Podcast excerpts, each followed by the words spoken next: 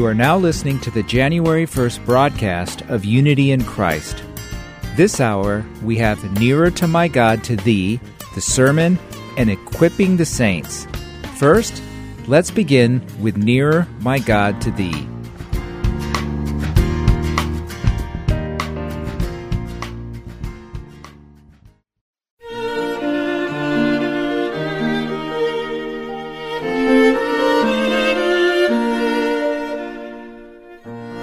Everyone. It's Terry from the program Near My God to Thee. When you heard the title of this program, what was the first thought that came to mind? Did you think of the hymn Near My God to Thee? I hope you did. I'm sure you're wondering what kind of program Nearer My God to Thee will be. First, I'll introduce this program to you.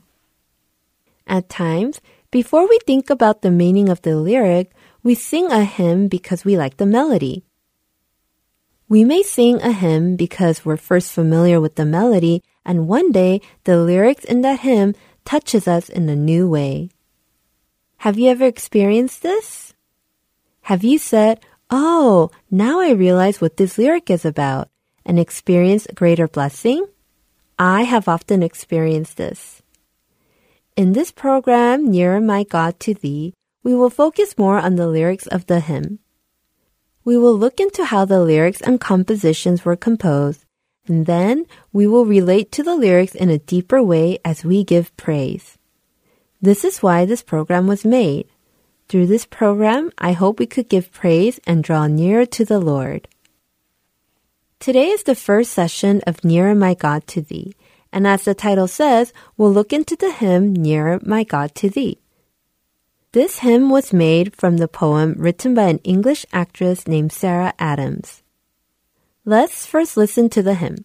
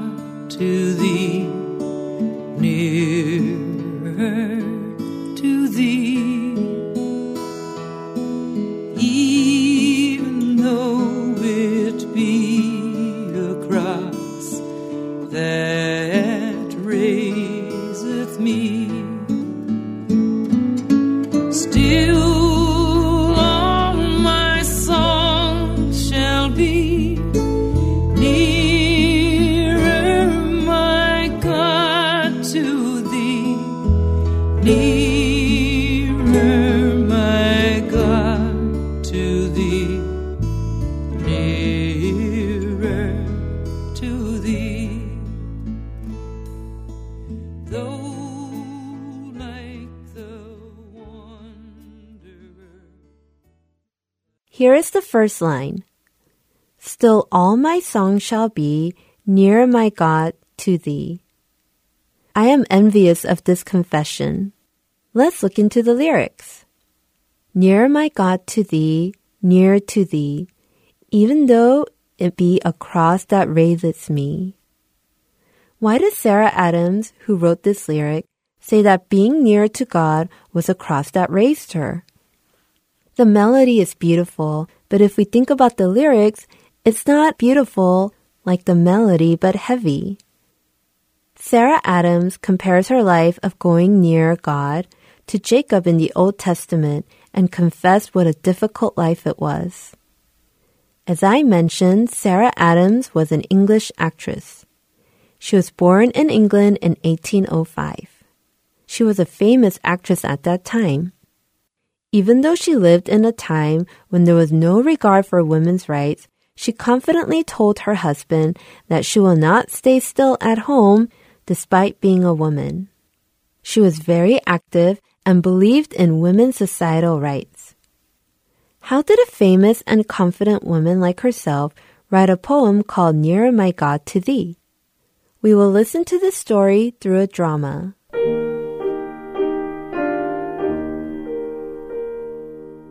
The audience's applause echoed inside the London Richmond Theatre in England. The audience cheered Sarah Adams, who was the leading actress in the greatest play at that time, called Lady Macbeth. However, Today was the last day Sarah Adams would be on stage. Doctor, do you have the results? Yes, Lady Adams. Please, don't be alarmed and listen. You have tuberculosis. What? Tuberculosis? Me? I'm only 32 years old. I'm sorry. You need to get some rest. If you overexert yourself, you will be in critical condition. Also, for the time being, you cannot continue to act. It's harmful to your health. Sarah Adams lived in the early 19th century, where tuberculosis wiped away one fourth of Europe's population. It was a frightening disease. Therefore, Sarah Adams was helpless. Furthermore, her mother died of tuberculosis when she was only five years old, and her sister Eliza was also bedridden from tuberculosis. Sarah was only 32 years old, and the shadow of tuberculosis was gradually falling upon her. When the doctor told her to take a break from acting, she had no choice but to stop acting. Although she was so active and made an effort to increase women's rights, she now had to put everything down and rest. Then, unnecessary thoughts began to torment her. Will I die like this? Mother died of tuberculosis, and sister's bedridden because of tuberculosis. Now will I be bedridden and die as well? If God is there, why did he allow such a cruel thing to happen to our family? Does God hate our family? Sarah's mind was becoming complicated with negative thoughts. It was at this time when Pastor William, whom she had known for a long time, asked her to participate in making a hymn. She then began to participate in that work. The work of making a hymn for God began to shine a light in her heart. Beautiful poems about the Lord began to come alive in her heart. Then one day, she read the story of Jacob in the book of Genesis. Jacob left Beersheba and set out for Haran. When he reached a certain place, he stopped for the night because the sun had set. Taking one of the stones there, he put it under his head and lay down to sleep. Jacob deceived his father and brother to receive God's blessings. Now he's running away, leaving his hometown and family behind, and has to sleep on the road. A son of a wealthy household has become pitiful and has nothing now. His situation is not so different from mine. What use is all the wealth and fame I once had? Sarah compared herself to Jacob in the book of Genesis. She read Genesis further. In Jacob's dream, he saw God and realized that God was with him. From this scene, Sarah realized that God was with her during the difficult situation.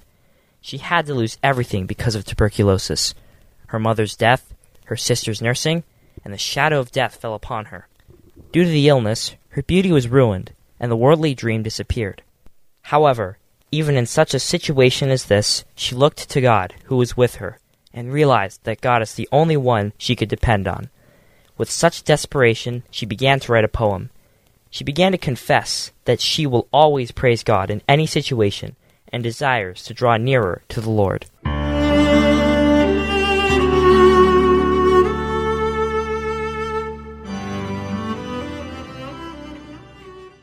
At times, when we're in a difficult situation, we may feel like we're all alone. We feel trapped, and it seems like every situation is challenging. It seems like there's no hope and everything is dismal. However, even during those times, our Lord never takes his eyes away from us. When we realize this, we are able to go before him and praise him like Sarah. Are you in a difficult situation? Don't look at the situation, but turn your attention to the Lord who is above all situations. Then praise him and go before him one step closer.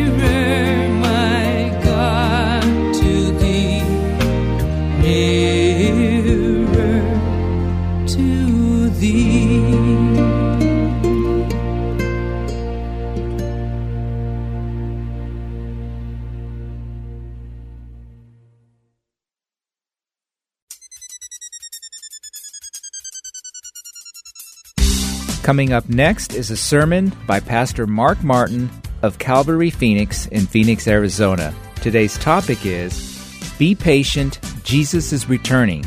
I hope you have a blessed time with Pastor Mark. Let's open our Bibles to James chapter 5. We're in the very first part of verse 7 here in James. James says, look at James 5, verse 7.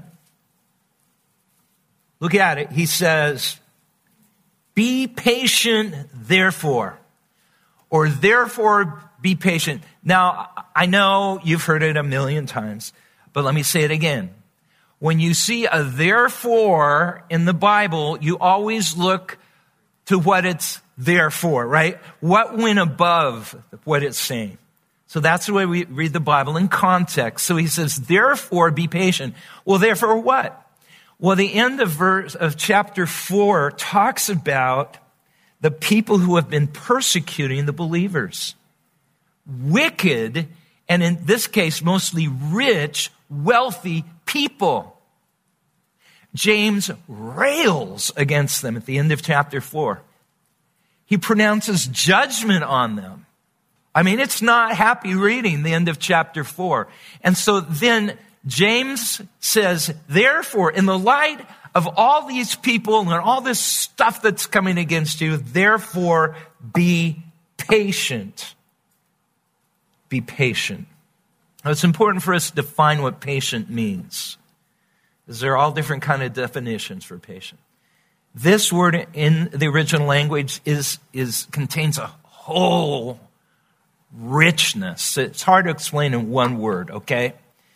So it's part of the word, it, describes an attitude that can endure delay. Uh, it can bear suffering and, and never give in. That, that's part of what this means. It, it means to carry to the idea of self restraint. Somebody does you evil and you restrain. you don't return evil for evil. You, you don't try to retaliate. It means that you hang in there. Uh, think of it as being steady. All this stuff comes at you, but you're patient. You're steady. You're fixed. You're secure. Now, it's hard enough to be patient when times are good, right? It's even harder to be patient when times get tough. They were living in tough times. They were being persecuted. Their lives were at risk, you know. We're not having exactly the same kind of issues they are. But life can be hard. Be patient. In the light of all this junk, be patient, therefore. Be patient. In verses 10 through 11, James provides two examples of patient endurance. So, okay, what does this look like? James says, well, let me show you. He's very practical. The first example of patient endurance, he says, is the prophets. Look at verses 10 through their first part of 11. Look at 10 now. As an example of suffering and patience, brothers, take the prophets who spoke in the name of the Lord. Behold, we consider those blessed who remain steadfast. Consider the prophets.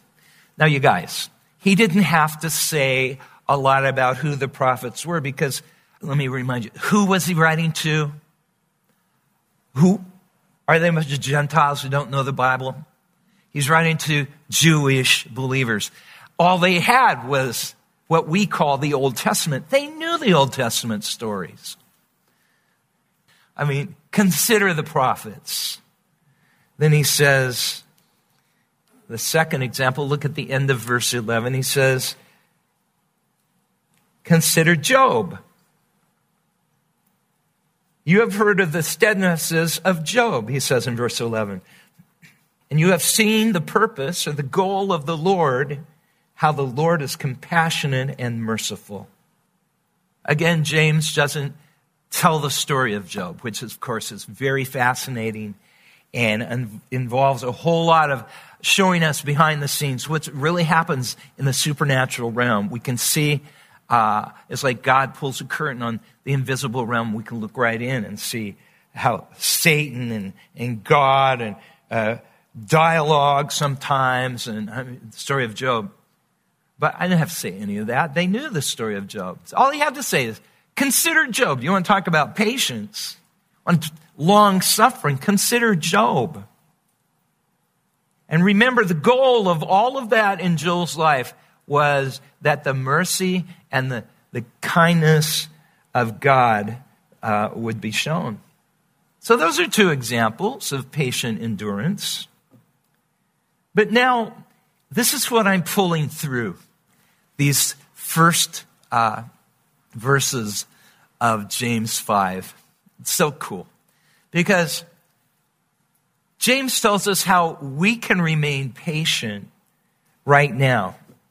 James says the number one reason why you should stay patient, why you should stay, hang in there, why you should just stay steady in hard times.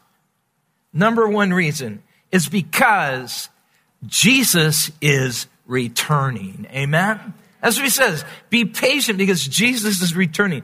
Look at verse 7. First part of verse 7. Be patient, therefore, brothers, until the what? Coming of the Lord. Now look at verse 8. You also be patient, establish or strengthen your hearts, for the coming of the Lord is at hand. So he says, now, what's the basis of my patience? Well, the coming of the Lord. Knowing that Jesus is returning gives me steadfastness and hope. You know, Jesus promised to return for us. In John chapter 14, he told his disciples, Let not your heart be troubled. You believe in God, believe also in me. In my Father's house are many dwelling places. What I've told you, if that were not true? He says, But I'm going to prepare a place for you. This is it. But if I go and prepare a place for you, I will what? Return so that I can receive you into myself, and where I am, there you will be also. Jesus says, I am going to return. It's not some theologian, somebody else saying it. The very words of Jesus I'm going to return. Don't let your hearts be troubled. In other words, one of the reasons that we have steadfast hope and patience and endurance through all the junk we go for, through is because Jesus is returning. Jesus' re- return will mark the beginning of never be's. The never bees with them. What are the never bees? Well, there'll never be any more sickness. Amen. There'll never be any more dying. There'll never be any more pain. There'll never be any more mourning or sorrow. Amen. There'll never be any more separation. There'll never be any more goodbyes. When Jesus comes, he will end all of that. Lord, bring the never be soon. Amen. So for believers going through very hard times, James says, be patient, brothers, until the coming of the Lord. Establish your hearts, for the coming of the Lord is at hand. You can be patient. You can hang in there because Jesus is returning. And because you know Jesus is returning, James says, and this is the second thing I see, because you know Jesus is returning, James says to establish your hearts. The word establish means to strengthen something so it will stand immovable or fixed. Establish your hearts. Believers are to develop an inner stability rather than to be shaken by persecution. That's what he's saying to them. Now, what's the basis of our inner security? What's the basis? He says, the coming of the Lord is at hand, is the basis of our inner stability. In other words, the promise of Jesus' return is the basis of our deep seated peace and inner security. The parousia, that's, that's the word, the coming of the Lord, that's a Greek word, is a reference to the rapture. He says, be steadfast, be encouraged, stay, stay immovable because the rapture is at hand. Now, here's an obvious question. It's obvious. It needs to be answered. It's got to be addressed. We can't sidestep it. The question is, well, if the rapture is at hand, why have 2,000 years passed without it happening? Very good question. If the rapture is at hand, like he says, why hasn't it happened? Well, I think this will help answer that question. At hand in Greek, you don't have to remember it. it, is in a perfect tense, which indicates that the event is near but has not yet arrived. It's near, but it's not here yet. Actually, at hand denotes imminence and carries the idea of living in expectancy. What James is saying, the return of the Lord could happen at any moment. Hang in there, be patient, stand firm, even through all the junk you're going through the hard times of persecution because Jesus could come at any moment.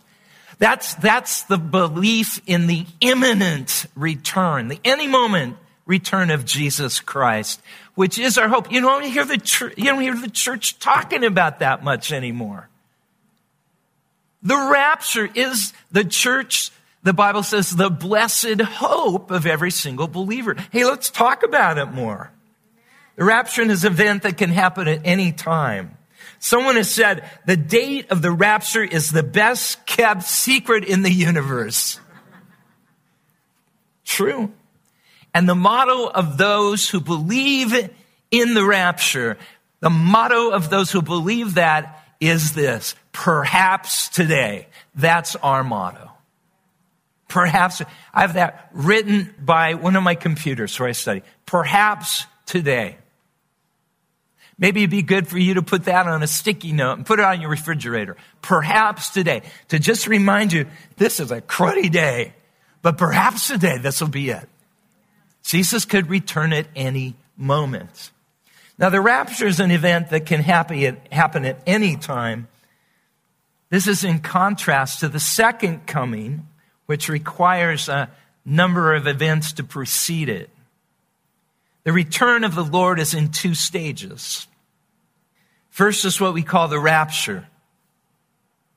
Uh, let me, we know this is because the Bible talks about the return of Jesus and it's, it happens. I mean, it's like lightning. It happens. It's over. catches everybody by surprise. It's, you know, people are caught up. And then there are other, other reports of the return of Christ is slow and glorious. And there's a resurrection, you know, and all of that.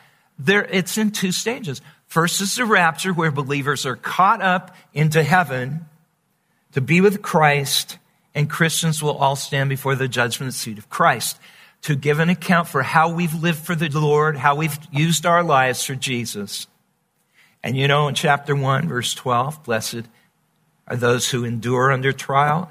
They'll receive a crown of life. That's when they'll receive that, when they stand before the judgment seat of Christ. And after that will be the actual return of Jesus. We call that the second coming or the glorious appearing of Christ. I like that term. The glorious appearing of Christ. Everyone in the world will see that. And Jesus will come himself to establish his millennial kingdom on this world. A millennium is a thousand years. And the book of Revelation talks about how Jesus is going to establish a 1,000 year reign upon this earth. Part of it is going to fulfill his promise to David at the beginning of that thousand year kingdom, we're told that Jesus will judge the surviving nations, those who have survived the Great Tribulation. He's going to judge them in the valley of Jehoshaphat. And there he'll settle accounts among the survivors of the end time judgments. But every remaining wrong is going to be dealt with at the great white throne judgment. And this will happen in order to prepare the world for the eternal kingdom of God. You will never stand before the great white throne judgment because Jesus took that for you. That is a judgment of condemnation. Anyone who stands before that is going to be judged and will be eternally separated from God. You get to stand before the judgment seat of Christ, which is like uh, the, the Olympic game judges who are giving out the prizes. He says, The coming of the Lord is at hand. The promise of Jesus' imminent return is the basis for our inner security and stability. Right? But note this the Bible nowhere promises that every wrong or injustice here will be settled in your lifetime on earth. How many of you have experienced injustice and um, you've experienced wrong that has not been righted? Could I see? Everybody has. To one degree or another. The injustice of this world, the lack of morality, the lack of what's fair. Hey, Christians in James' time were, were being robbed, they were being cheated, they were being defrauded, they were denied their wages, they were brought before corrupt judges who sent them, gave them sentences to prison and jailed them and took away their civil rights. It wasn't fair. There was no justice. But James reminds believers to remain patient in an unjust world because Jesus is returning, and that means justice is coming. Amen? Jesus' return means justice is coming. Look at verse 9.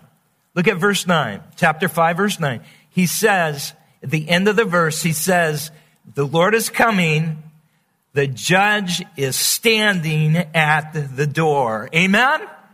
When Jesus returns, hey, one of the things we hope for is for real justice to happen. Jesus says, yeah, I'm returning and I'm Savior, I'm Lord, I'm this and that, but one of his titles is the judge. The judge. And justice with a capital J is going to be meted out. Who's this judge? It's Jesus. Jesus said in John 5 22, the Father judges no one, but has given all judgment to the Son. Jesus is the judge of all. In Romans 2:16, the apostle Paul says, God judges the secrets of men by Christ Jesus. And he writes to Timothy, saying, I charge you in the presence of God and of Christ Jesus, who is to judge the living and the dead. Jesus is the judge. When he returns, he is bringing judgment. So you live in the hope of that. He says, the judge is at the door. Remain steady. Stay patient. Hang in there. Don't lose heart in this unjust world. Justice is coming. Another reason to be steady and patient is because I see this, I pull it out. It says, God is working. Hang in there.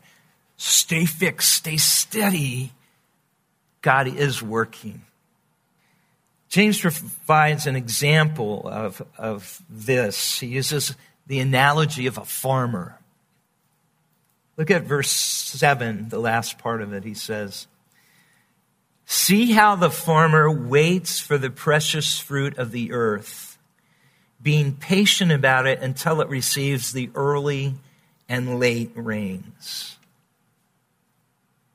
You see, all the farmer could do, they didn't have drip systems, they didn't have sprinkler systems of any kind, irrigation. So all the farmer could do was till the soil and plant the seeds, and then it was like, God, I'm waiting on you for the rain.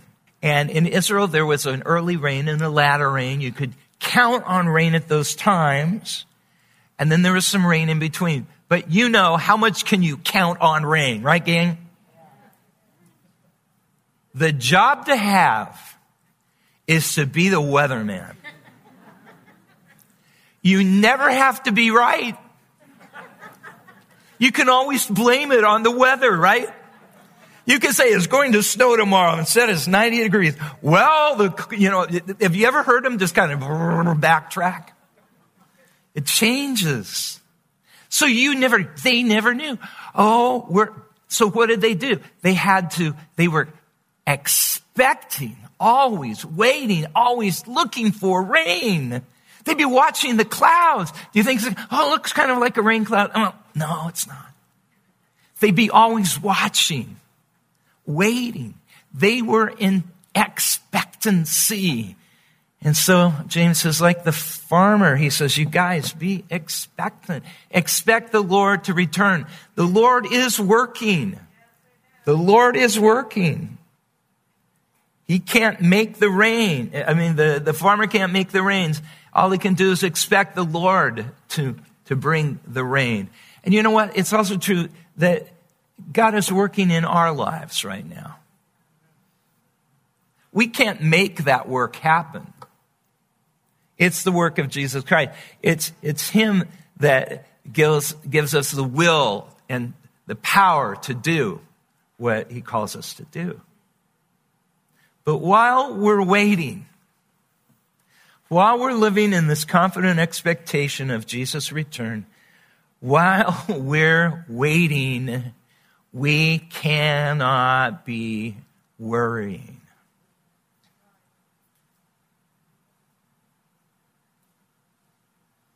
Frankly, some of you are worrying more than you have been waiting for the return of Jesus. This world and all the junk, all the theories of what's going on, has gotten your attention more than you have fixed your eyes on Jesus. The Bible says we must fix our eyes on Jesus, the author and finisher of our faith. It doesn't say fix your eyes on, you know, on the news. Fix your eyes on the conspiracy theory. Fix your eyes. Stop it. Get your eyes fixed as much on Jesus Christ. You spend as much time getting into the Word as you do reading the internet or your source of, you know, whatever you're worrying about. Stop it, okay? Stop it. Spend at least as much time in the Word of God. You know, you probably stop worrying a lot and realize, you know, I'm not expecting, oh, the terrible, I'm expecting Jesus. I'm expecting Jesus to return. Come on, put things into proportion. The world is winding up. The end is coming. What do you expect? Times are going to be uncertain.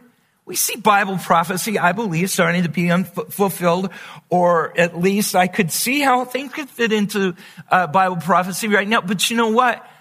That's not what Jesus wants me to worry about. He says, when you see these things begin to happen, lift up your heads and what? Rejoice. Are you rejoicing are you worrying?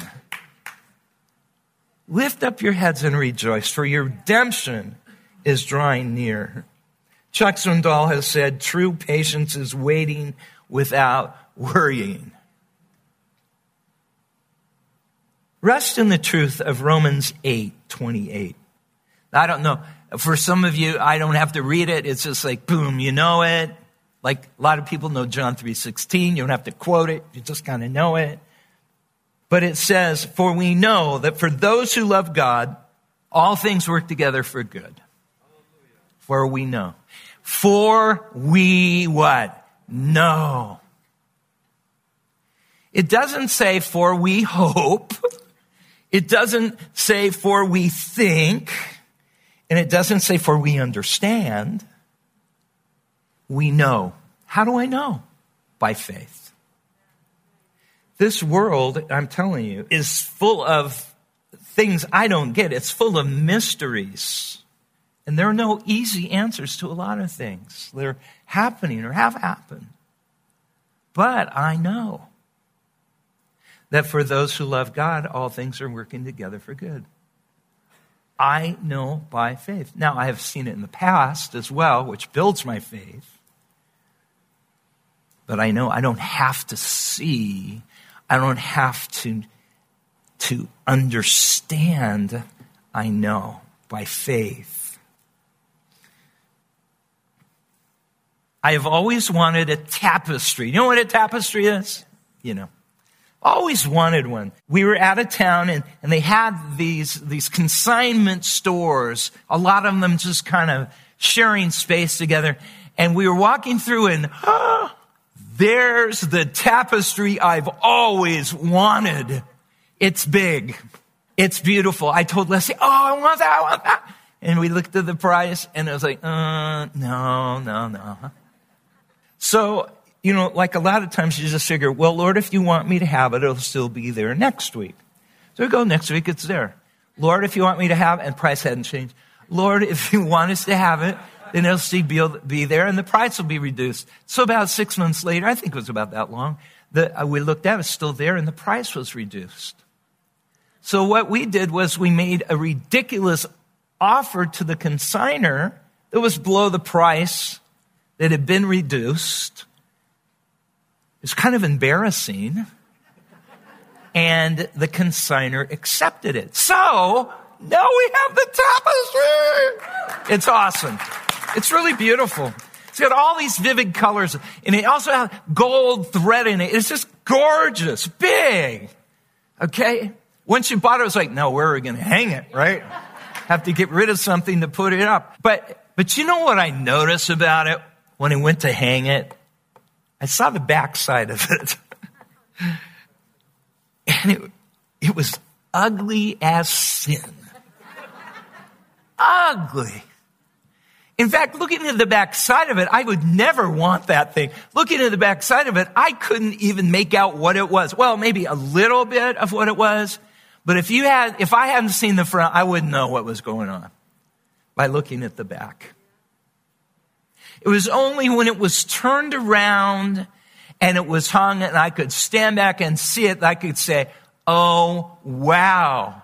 I never would have known what amazing work was being done on the other side by looking at it from behind.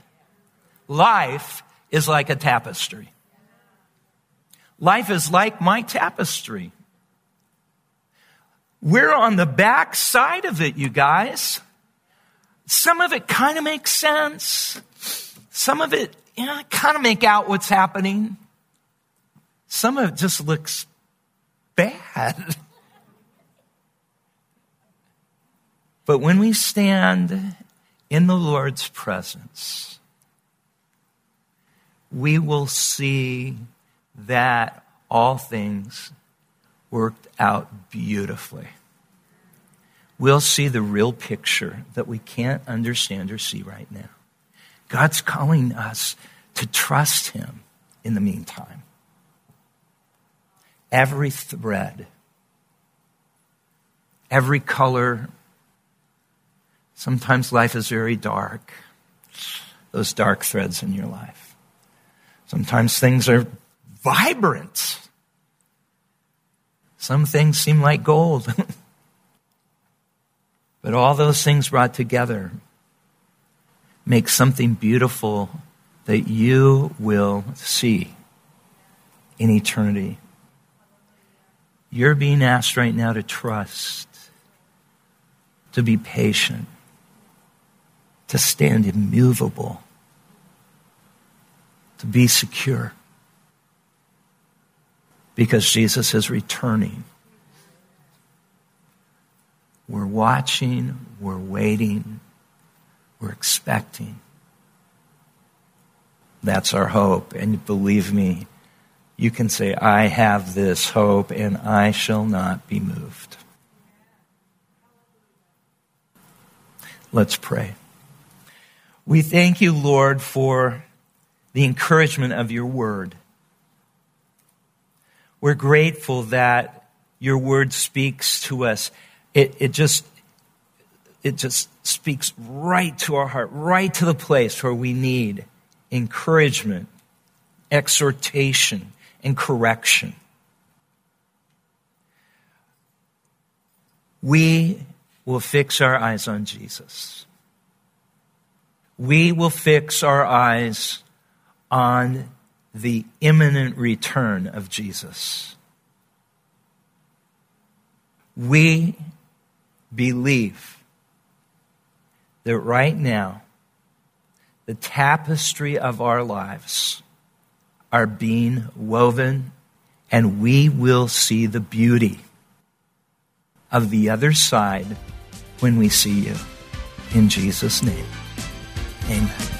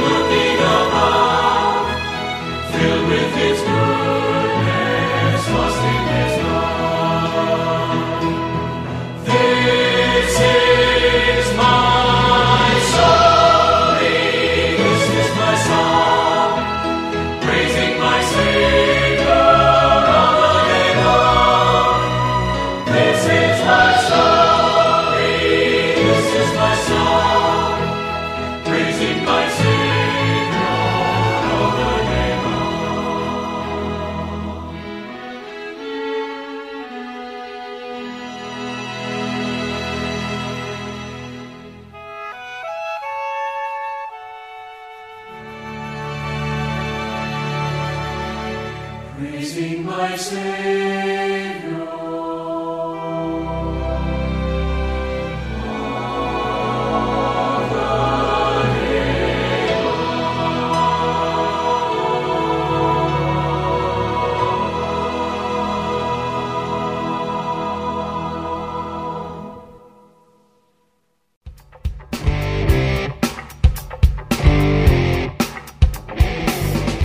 Heart and Soul Gospel Ministries has the opportunities for anyone to volunteer in editing, producing the program, or even reviewing the broadcasts at our office.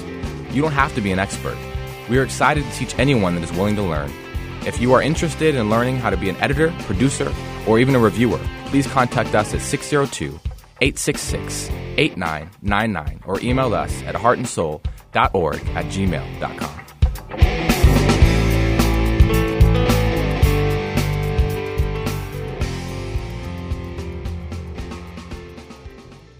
The following program is called Equipping the Saints, provided by ETS Ministry.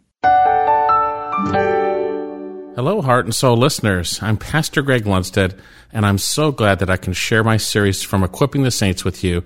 I pray that God will grow each and every one of you in Christ through this series.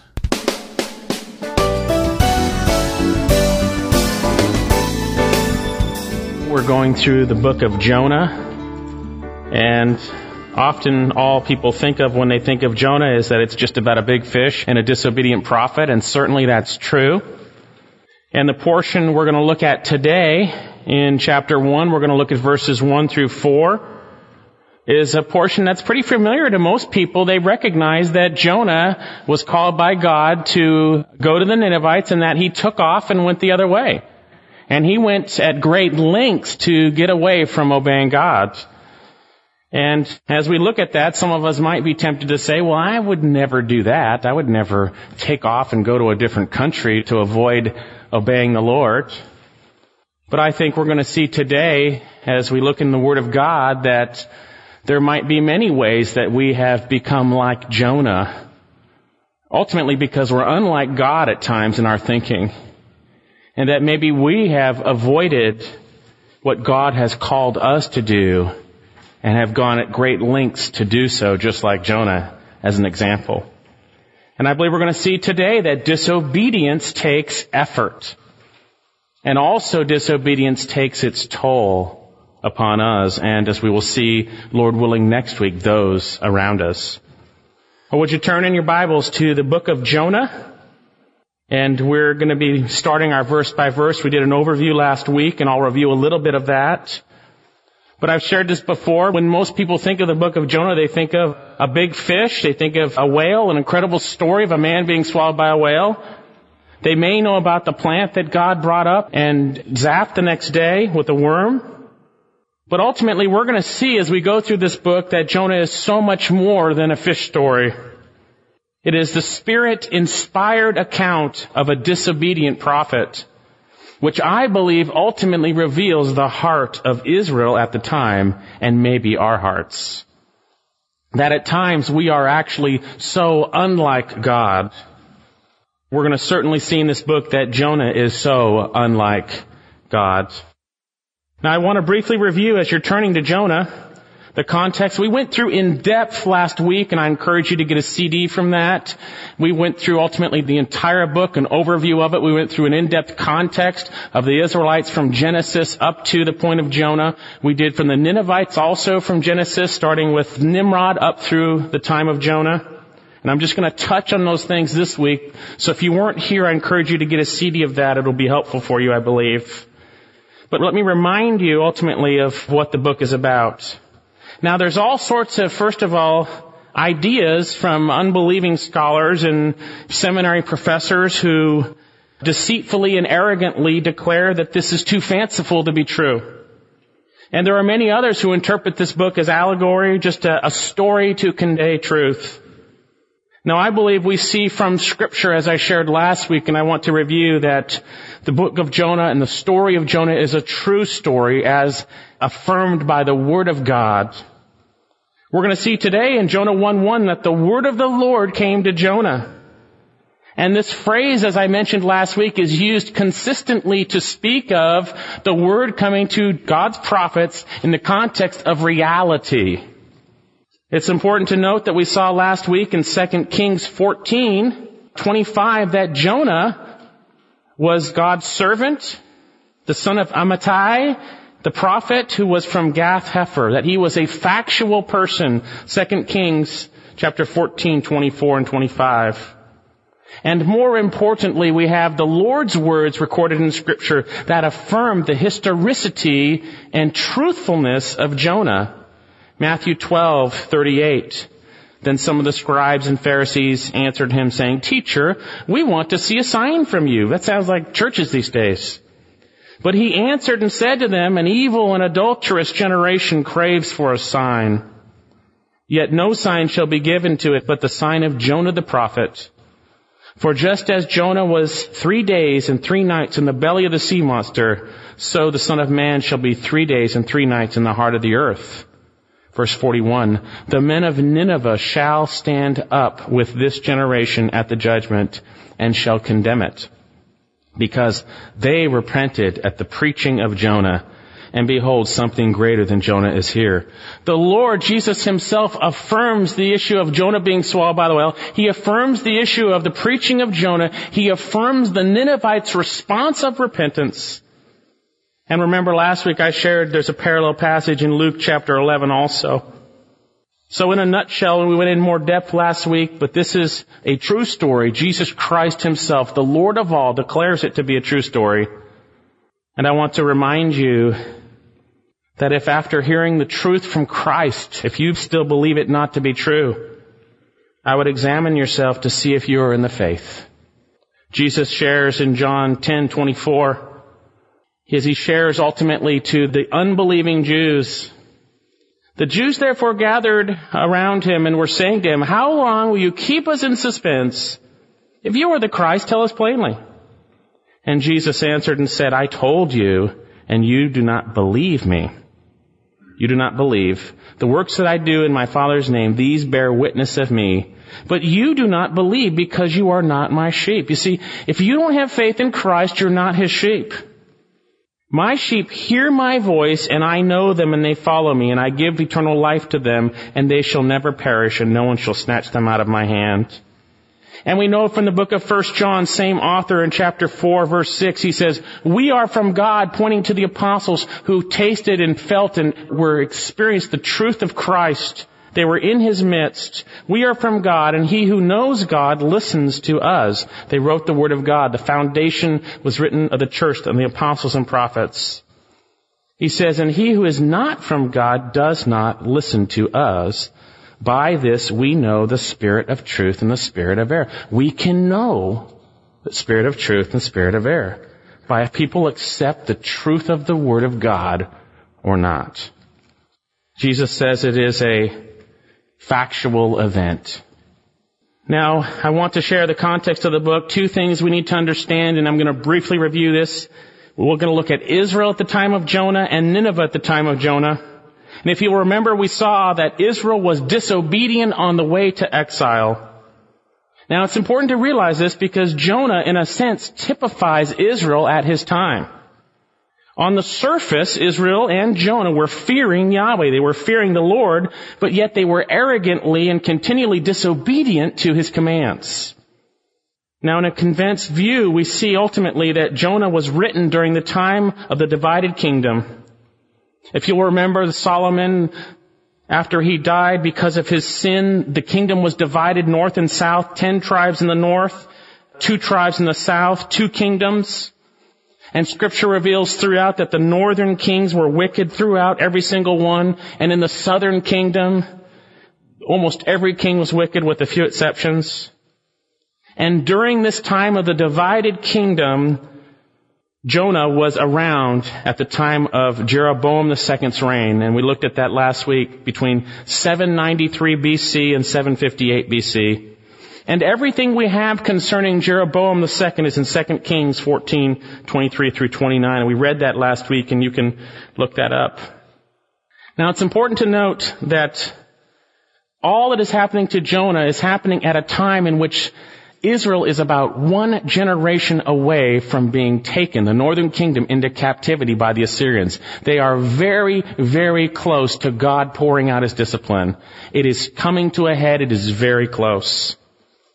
Now indeed, the prophets continued to warn of impending doom, but in 722 BC, the Assyrians came and conquered the northern kingdom and took them into a brutal captivity. 2 Kings chapter 17. Now Jonah, whose name means dove, was, as we will see in 2 Kings 14, called a prophet. And he was ministering in the time of Israel's disobedience and on the way to a brutal exile. We need to recognize that. Israel was disobedient and they were spiraling towards God's discipline. Now certainly in the book of Jonah we'll see a condemnation of Jonah, but I think also Israel. Because apparently Jonah and also Israel were both so unlike God, as we will see. Now, who is it that wrote the book of Jonah? Although the author is not named, certainly we know God himself inspired the book through his spirit, that all scripture is inspired by God or God breathed, that no prophecy of scripture is of one's own interpretation, but men moved by the spirit of God spoke from God. But who was the man who was moved by God's spirit to write this? It really seems as though it was Jonah himself as he records events that he himself would be privy to ultimately.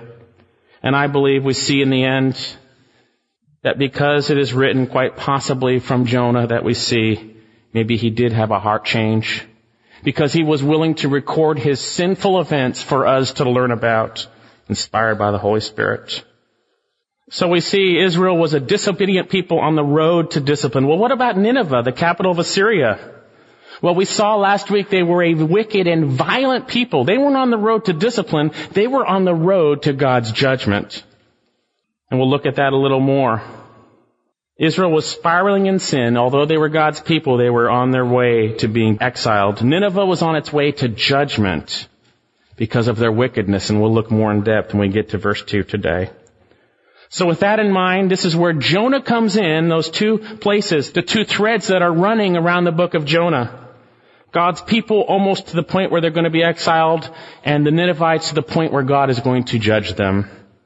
That's where Jonah comes in. And I believe we're going to see today that disobedience takes effort, and it takes its toll.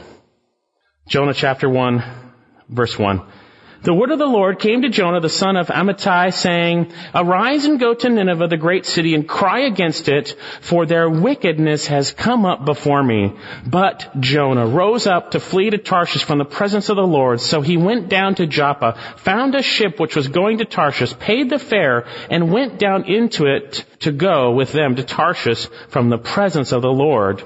Verse 4, And the Lord hurled a great wind on the sea, and there was a great storm on on the sea so that the ship was about to break up.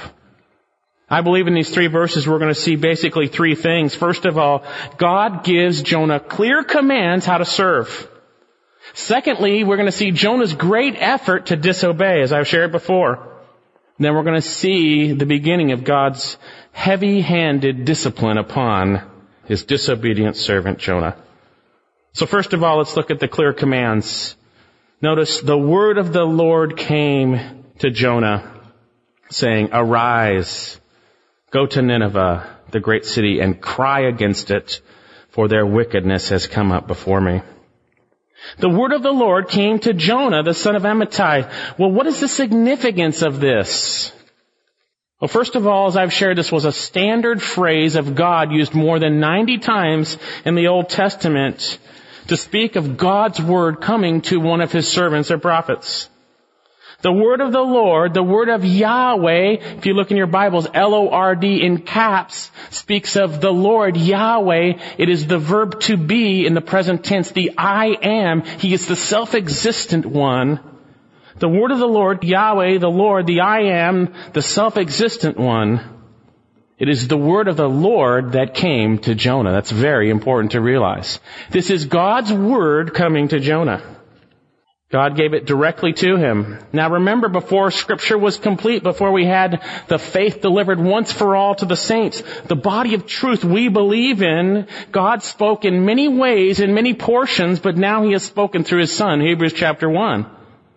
And this was one of those ways that he spoke in bits and pieces to the prophet Jonah here, and ultimately to us through the word. Now I think we need to make one observation here also that I think is significant in interpreting the book of Jonah. Notice the text says, the word of the Lord came to Jonah, the son of Amittai. Now is there anything left out in this verse? Notice there's no mention that Jonah is a prophet.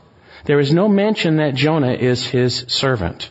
You say, well, what's the importance of that? Well, certainly in 2 Kings 14:25, Jonah was called a prophet and he was called his servant. And throughout scripture, when the word of the Lord came to the prophets, we see God would name them. For instance, Haggai 2.10. The word of the Lord came to Haggai the prophet. The word of the Lord, Zechariah 1.1, came to Zechariah the prophet. But here we see the word of the Lord just came to Jonah. What's the significance of this? I think we'll see, although he would be considered a prophet and his servant right now, in the context of this true story, certainly Jonah is not acting like a prophet. Certainly Jonah is not acting like his servant. And we see in the context of his disobedience, quite possibly that's why Jonah, inspired by the Holy Spirit, leaves out that truth concerning himself at this time. Maybe some of you are true believers. You're a servant of Christ in position. But practically speaking, by your actions, you're not a servant at all. If God was to write about you at this moment, He wouldn't say, my servant so and so, He might say, so and so. Maybe that's the case in what's going on with Jonah at this moment. But there's good news as we get to the end of Jonah, we see that God does call him his prophet and his servant, which I believe points to the fact that quite possibly Jonah did repent. Okay, so the word of the Lord came to Jonah well, what does God's word say to Jonah? Verse 2. Three commands. Arise. Go to Nineveh, second command, the great city, and cry against it. We have the word of the Lord. It's God's word coming to Jonah. And we have these commands. Literally, rise up and walk or go. Rise up and go, Jonah. Two things. Rise up and go right away. Where? To Nineveh, the great city. Jonah, get up, get moving, and go to Nineveh, God says to Jonah. Now, if you'll remember, I shared last week, Nineveh was originally built by Nimrod, Genesis chapter 10. Nimrod, the great grandson of Noah, was a mighty warrior and evidently a wicked man. Because in Genesis chapter 10, in the beginning of his kingdom was Babel, and we know what happened in Babel as man rebelled against God. Nimrod was leading that. We know that the Assyrian empire is named the land of Nimrod, Micah 5 6. Now, Nineveh was the capital of the Assyrian Empire. The Assyrians were the superpower of Jonah's day. They were the same power that would take over the northern kingdom in 50 years. And Nineveh is found right now. You can see the ruins near the Iraqi town of Mosul. And in the book of Jonah, we see it is the great city, verse 2, but also later on in Jonah, it is an exceedingly great city, a three days walk. This is a big place that God is calling Jonah to go. It is the capital of ultimately the rebellious people of the world. And Jonah is being called to go there. Chapter 4, it says that there were 120,000 of those who didn't know the left hand from the right hand, speaking of children, small children, which ultimately meant there was probably about 600,000 people in the city of Nineveh. It was a big, big city, a three days walk to cross it. Now at the time of Jonah, as I've shared, Nineveh was the capital of Assyria. That's where the king was of the Assyrian Empire, as we'll see. And Nineveh was about 500 or so miles northeast of Israel. It is called the great city. So Jonah is commanded to get up and go. This was no small thing for Jonah. This was a big journey for Jonah. But what is he also to do? Verse 2, arise and go to Nineveh, the great city, and cry against it. This word cry in the Hebrew speaks of calling out or proclaiming. Its cognate is translated proclaim in chapter 3 verse 2. And in the Septuagint, the Greek translation of the Old Testament, the Greek word used to describe it is kerusso, which speaks of proclaiming or preaching. Now notice the direction of his preaching. Cry out against it. God's telling Jonah to get up and go to Nineveh and cry out against it. This was a very difficult thing. And certainly we understood the Israelites' view towards the Ninevites. They were a pagan nation. They were a wicked nation. God was going to judge them for their wickedness as we would see. They were, as we will see, a very brutal nation. But God is telling Jonah to do something. God is saying, rise up, go and proclaim against it. And he is to speak God's word as we see in chapter 3. He is to proclaim against Nineveh. Now just a side note here, this is where often our evangelism falls short. We do not share the truth that God is against those in sin so that they will understand their position before the judge so that they would cry out for mercy and salvation from Christ. The gospel begins with the news of where we truthfully and rightfully stand before God, and Jonah is to cry out against Nineveh. Now later on we'll see that is in the context of God's compassion. It is God's compassion to have His servants cry out against, but ultimately that they would repent as we would see and be saved. Well, why is He to cry out before them? End of verse 2. For their wickedness has come up before me. God doesn't miss a beat. Notice why. For their wickedness has come up before me. And I want to tell you right now, as shared earlier from the Word of God, God is completely aware of everything we do and everything we think. And there is a day that He will hold us account for our wickedness if we are not saved. And for those who are saved, there is a judgment seat in which we will be judged for the deeds done in the body, not condemned. But we could suffer loss or we may be rewarded for those deeds. 2 Corinthians chapter 5 and 1 Corinthians 3. But here, these are non-believers. And their wickedness has come up before the Lord. That's why Jonah was being called by God to proclaim it. Simple as that. Their wickedness was before the Lord. Now, what is this wickedness here that God is speaking of? Now, the historians have noted the brutality of the Assyrians, and you can probably watch the History Channel at that time of the Assyrians' history and see even the secular world recognizes their brutality. But I think it's interesting and tempting to study those things, but I think actually we need to study what God says about them and spend our time in that because God's Word is all sufficient and He gives us what we need to know. Now, along with history's account, God reveals in His Word that they were a wicked, violent people. And I shared in the book of Nahum, written during the reign of Manasseh, 695 to 642, about a hundred years after Jonah, God's prophecy against Nineveh and why. You can go up a couple pages to the book of Nahum. And we're going to look at chapter 3, and this gives us a description of the wicked city.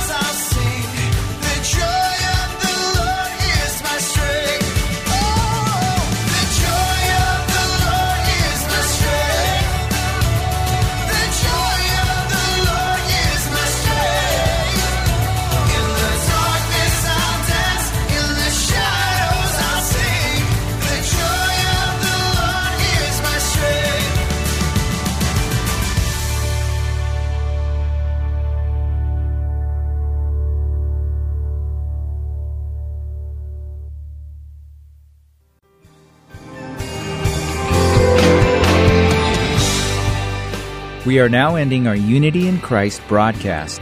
Thank you for listening, and I look forward to being with you again next week.